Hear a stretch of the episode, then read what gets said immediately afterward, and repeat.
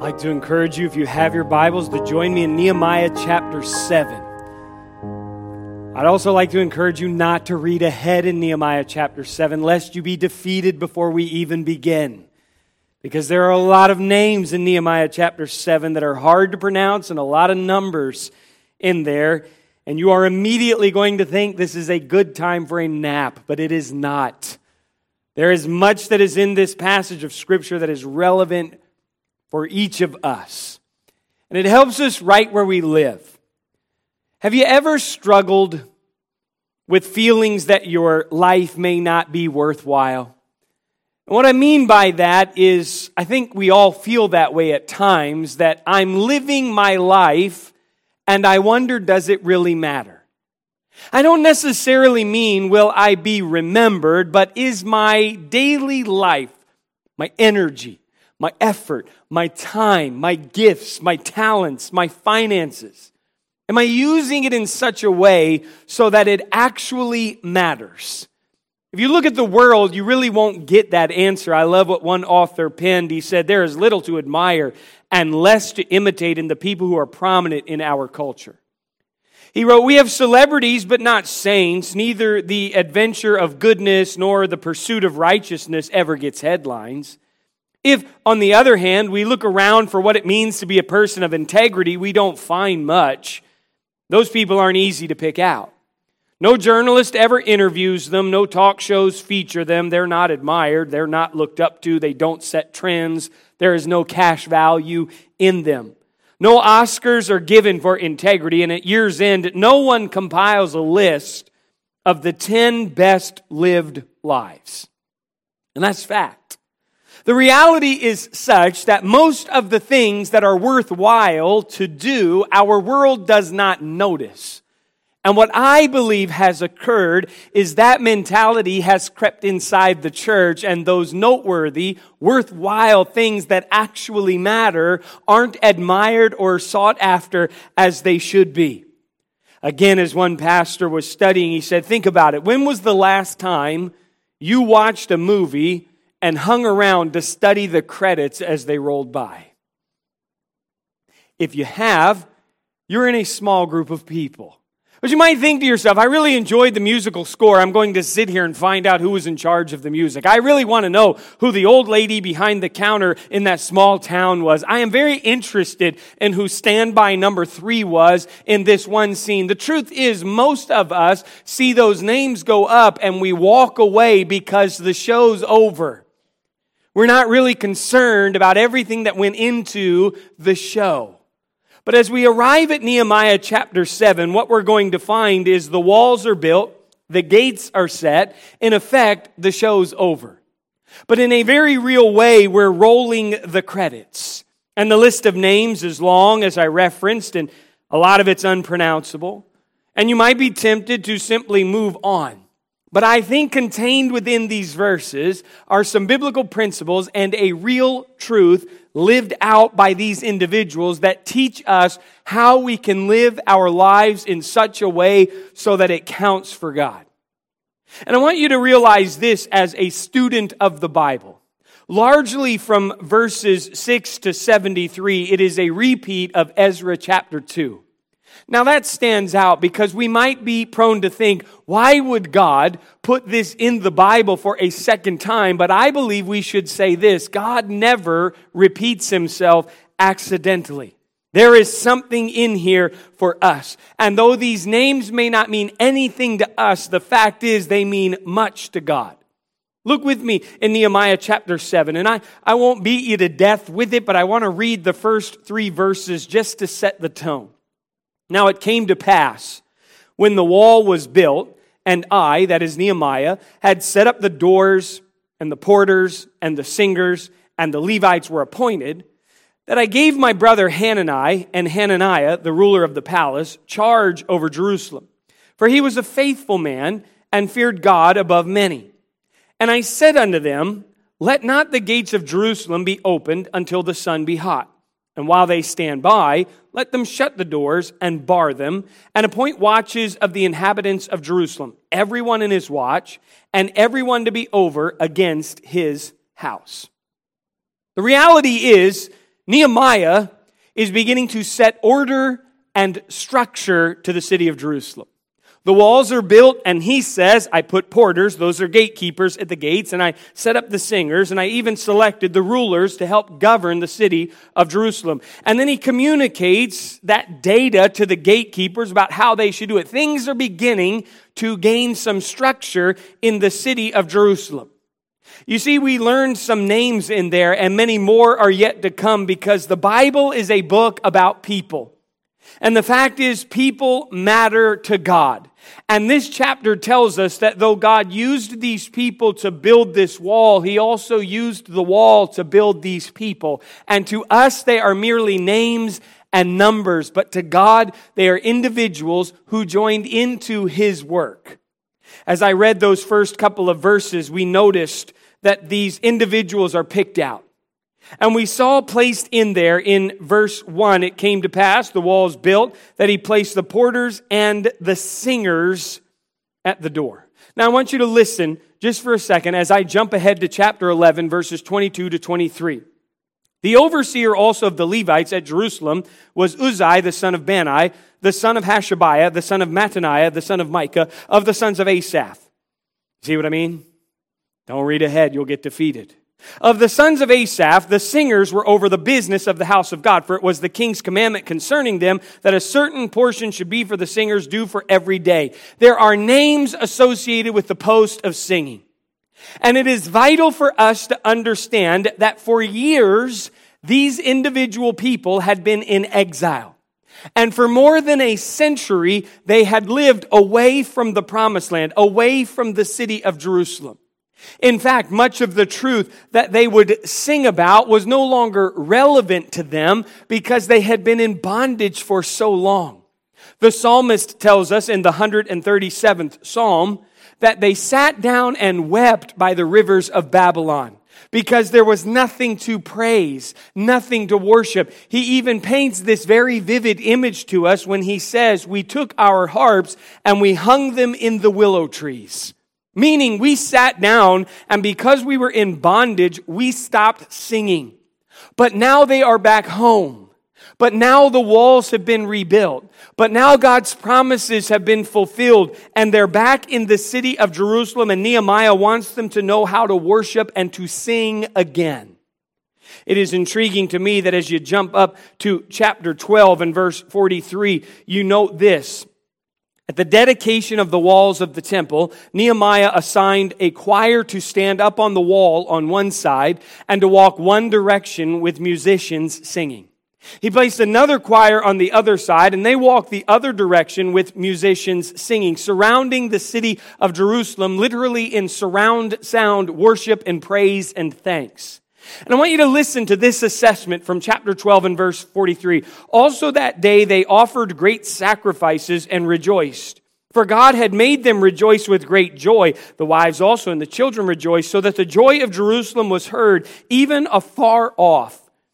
So loud was the praise and worship that those that were way away from the city heard it. Eight times in the book of Nehemiah, we reference giving thanks to God.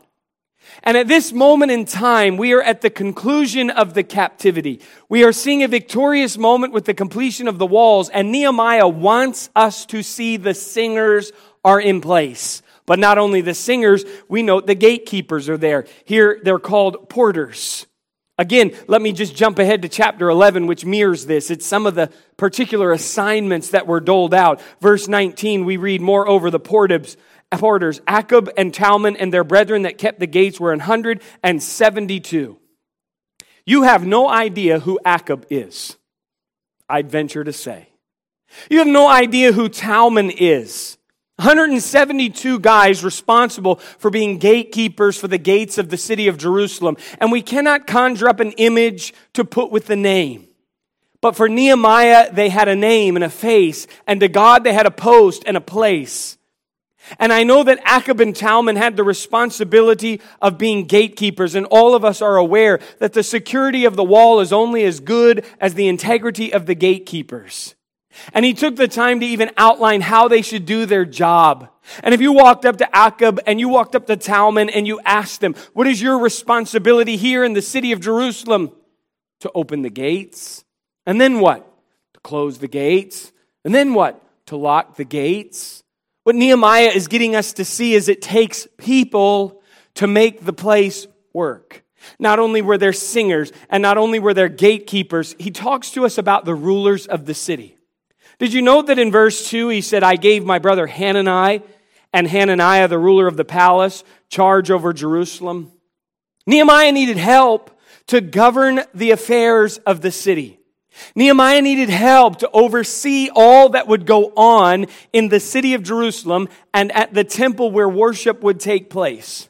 Do you at this point in time look for people who have government experience? Do you look at this point in time for people who are winsome and eloquent and have charisma and great personality? Do you look for people who are good in sales because we need inhabitants in Jerusalem? No. The fact is the roots for the revival that will come in Nehemiah 8 and the repentance that will come in Nehemiah chapter 9 are laid here because he says, I looked for those who were faithful and feared God. When you note the roots of revival that are about to come, you will see that it was because the individuals that were involved were faithful men who feared God. Those inner qualities that you don't see on the outside. Now, I want you to get with me in verse 8.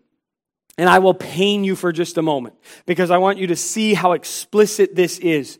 In verse 8, we start to note that he's registering the citizens. The children of Parash, 2,172. The children of Shephatiah, 372. The children of Arah, 652. The children of Pahath Moab, of the children of Jeshua and Joab, 2,818. The children of Elam, 1,254. And now you know why we're not going to read all the way to verse 63. Isn't it noteworthy that he is naming their families out and he is numbering them very carefully. Why would he so painstakingly name out the people that are being ruled by Nehemiah, Hananiah, and Hananiah? Why would he count them so carefully? The fact is because they counted to God.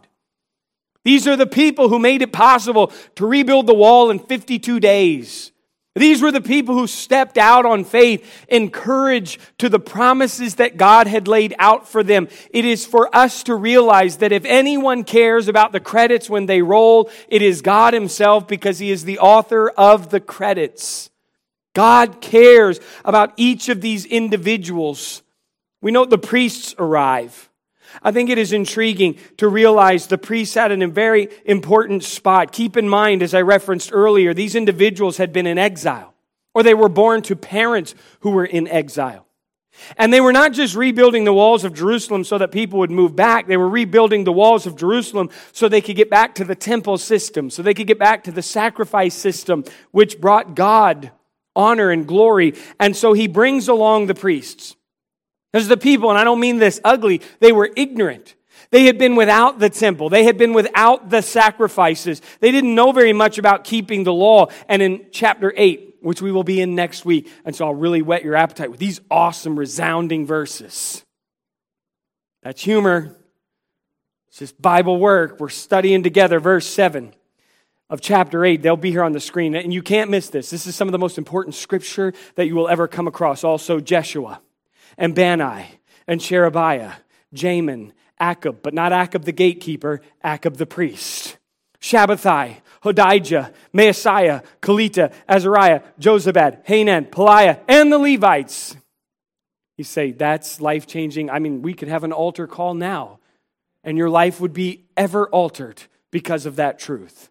Why are you making us read these names? Not just the names. Note the responsibility. They caused the people to understand the law, and the people stood in their place. So they, the names that we just read, read in the book of the law of God distinctly and gave the sense and caused them to understand the reading.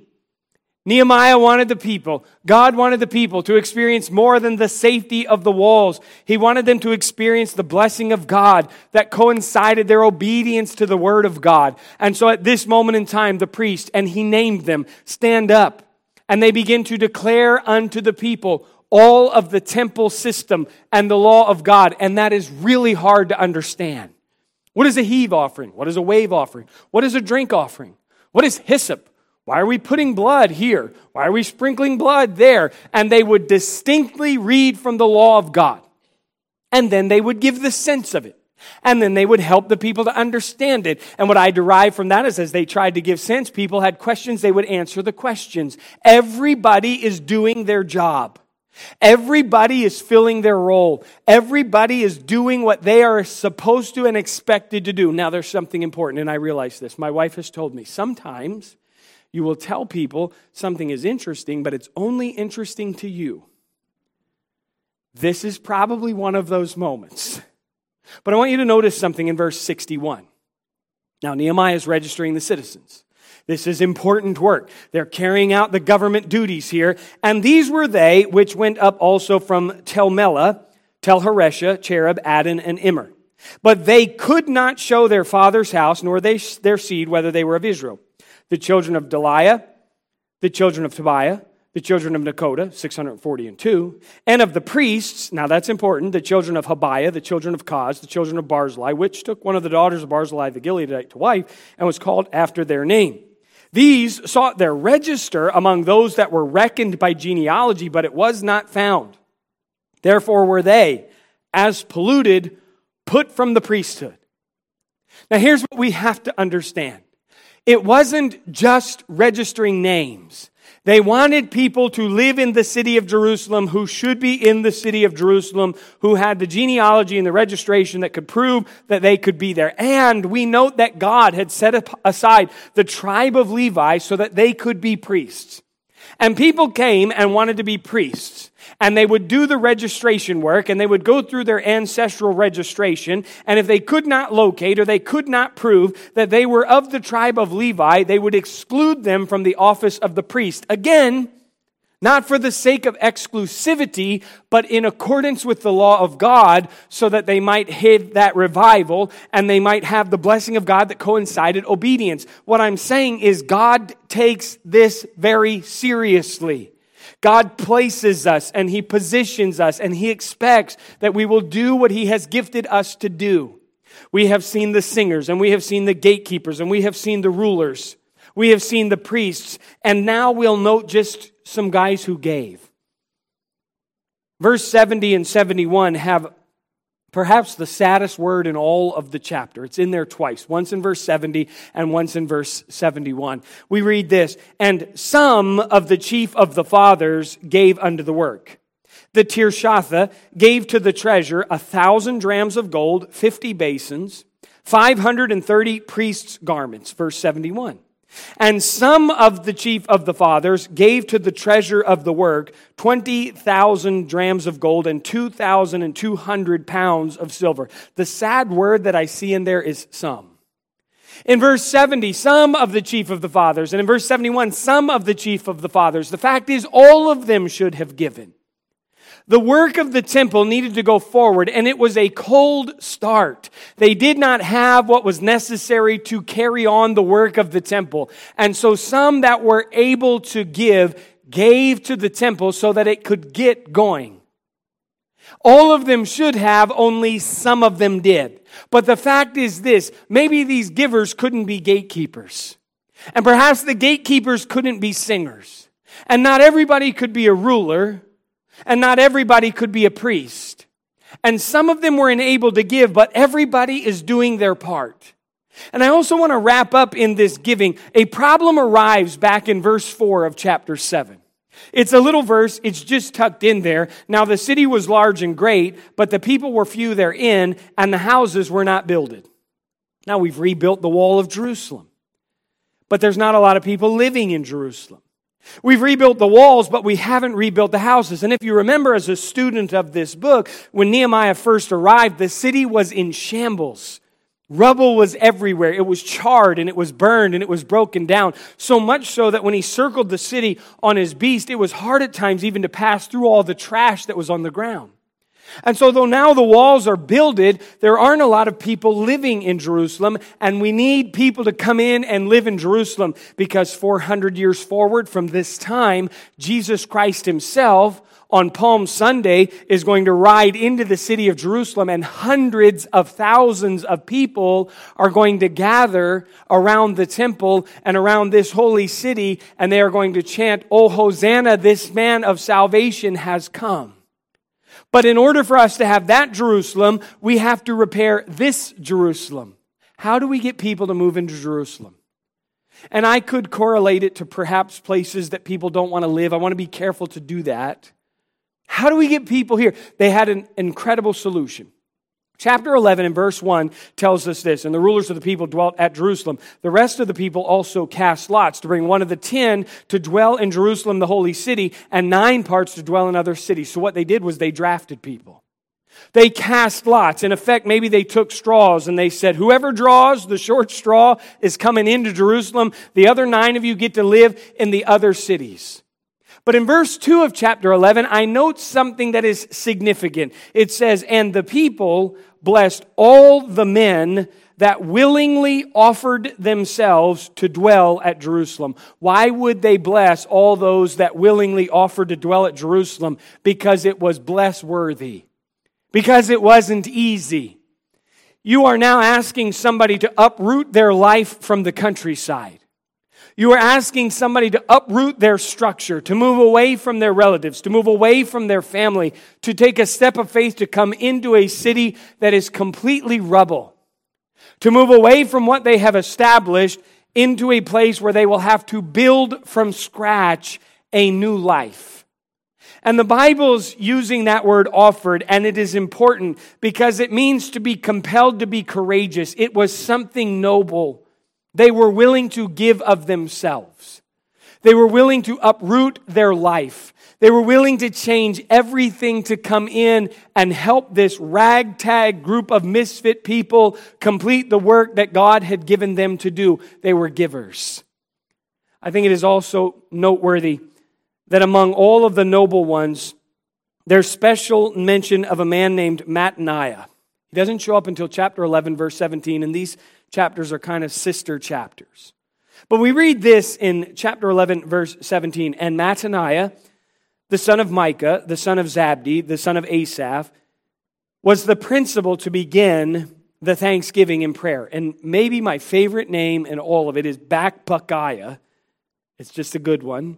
The second among his brethren, and Abda the son of Shammua, the son of Galal, the son of Jeduthun. Why does Mattaniah get his name put in chapter 7 for one reason.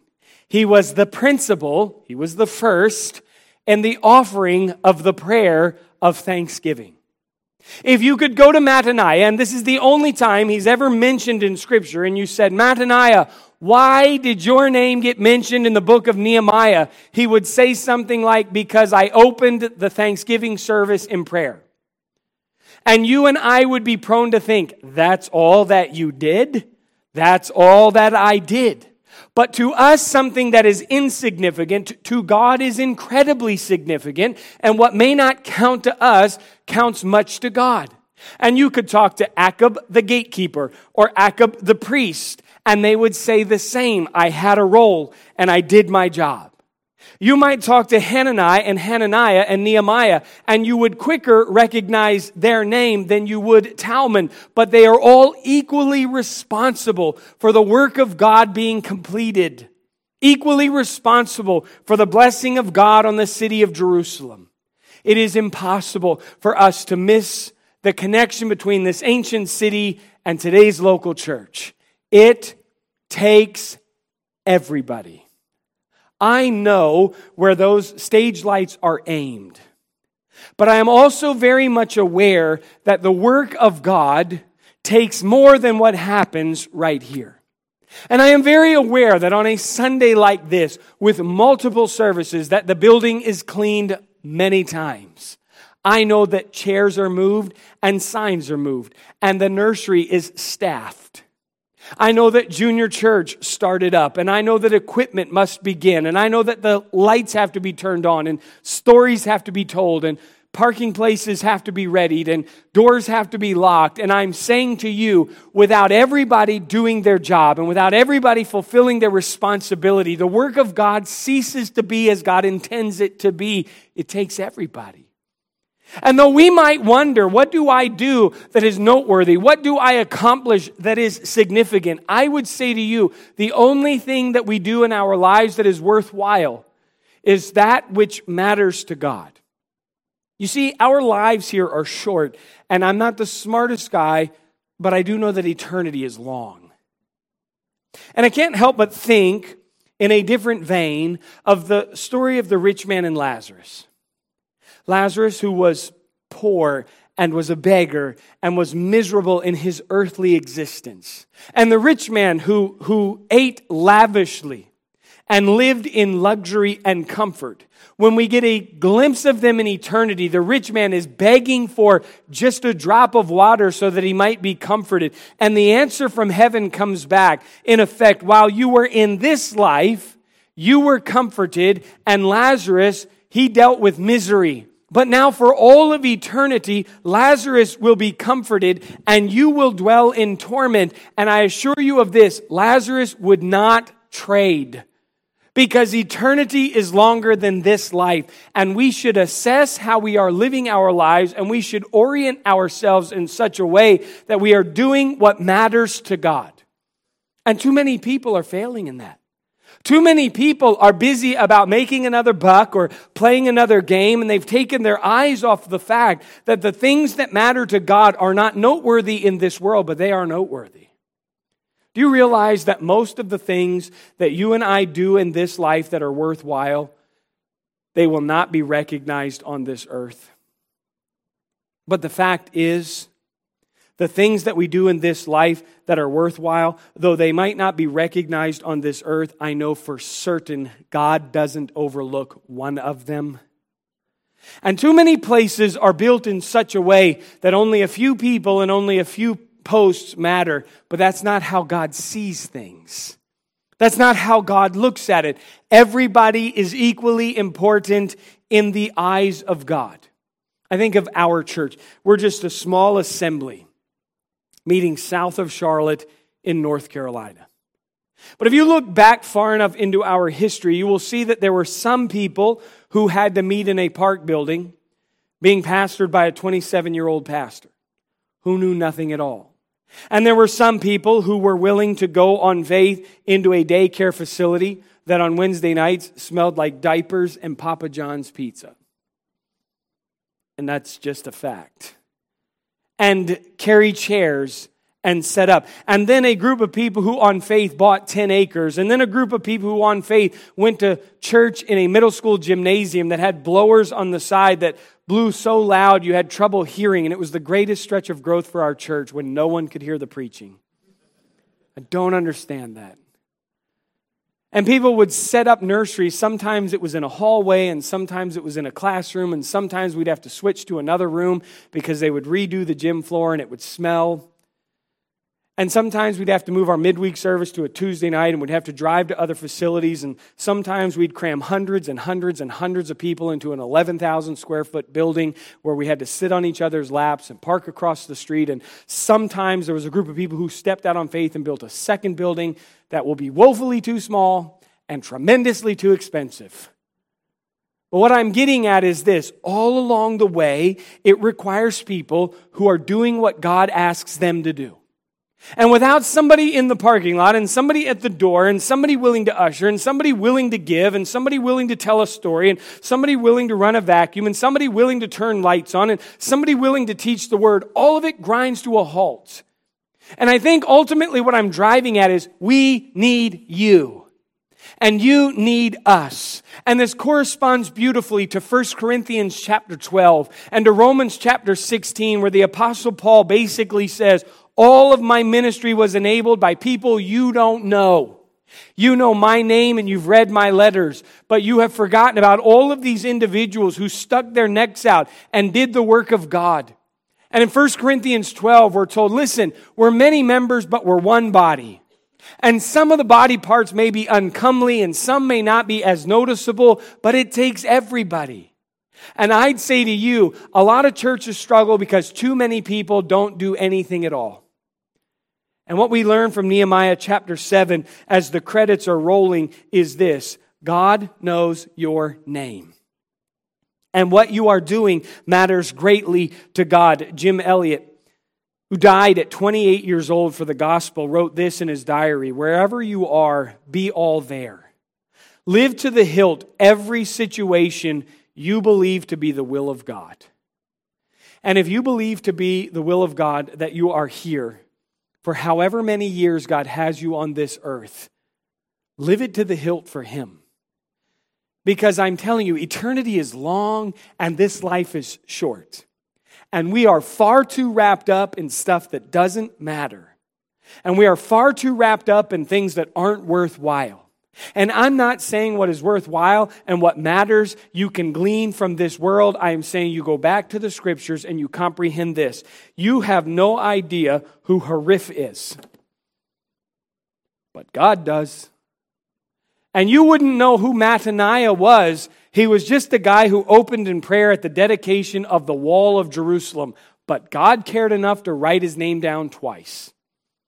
And I'm saying to you, there's two guys named Akkub, one a gatekeeper and one a priest. And we may not know the difference. It's the same spelling, it's the same name, and we don't know either of them, but God does.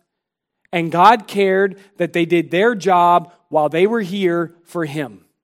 And at this moment in time, they are in the presence of God in heaven and have been so for thousands of years, reaping the benefit and the reward for the fact that they were faithful here. And maybe somebody was just gifted to give and they're important too. And others set aside and change their entire life to come be a part of building something up, and they matter too. And name after name after name after name that we fly over in our Bible reading, God says, I haven't missed one thing they've done. Even if it was a cup of cold water, I noticed it. Have you ever taken that thought and drawn the correlation to the Lamb's book of life? Because the Bible tells us, as Jesus is speaking in Luke chapter, chapter 10 and verse 20, rejoice. Why would I rejoice? Because your names are written in heaven. Rejoice because your name is written in heaven. In Philippians chapter 4 and verse 3, it's called the book of life. And then in Revelation 21 and 27, we read this The only ones that get into heaven are the people whose names are written in the Lamb's book of life. How do I get my name written in the Lamb's book of life? you understand that you are a sinner that God loves. And your sin has condemned you to an eternity in hell, but God loved you so much that he sent his only begotten Son, Jesus, who lived sinlessly and then willingly laid down his life as a sacrifice and a substitute for sinners like you and me. And if we will place our faith in the finished work that Jesus Christ has done for salvation, if we will confess our sins and call out unto him for mercy, he will save us. And our names will be written down in the Lamb's book of life. And know this when God writes somebody's name down, it never gets erased. And there will come a day where your name better be in the book of life, where your name better be written in heaven so that you can get in. And then make note of this. If we have all these chapters in the Bible with people's names, and we're even told that we're supposed to rejoice if our name is written in heaven, should we not concern ourselves with, with this life? Are we not spiritually mature enough to pause and say, What am I actually doing then that's being written down by God? Because I can make more money, perhaps. I can play another game, perhaps. But all of this life culminates in eternity. And I want to know what am I doing that actually matters? Would you please bow your heads for just a moment?